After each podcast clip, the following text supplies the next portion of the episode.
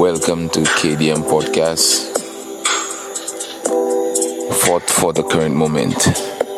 It's okay not to be afraid of losing. It's okay at times to let go.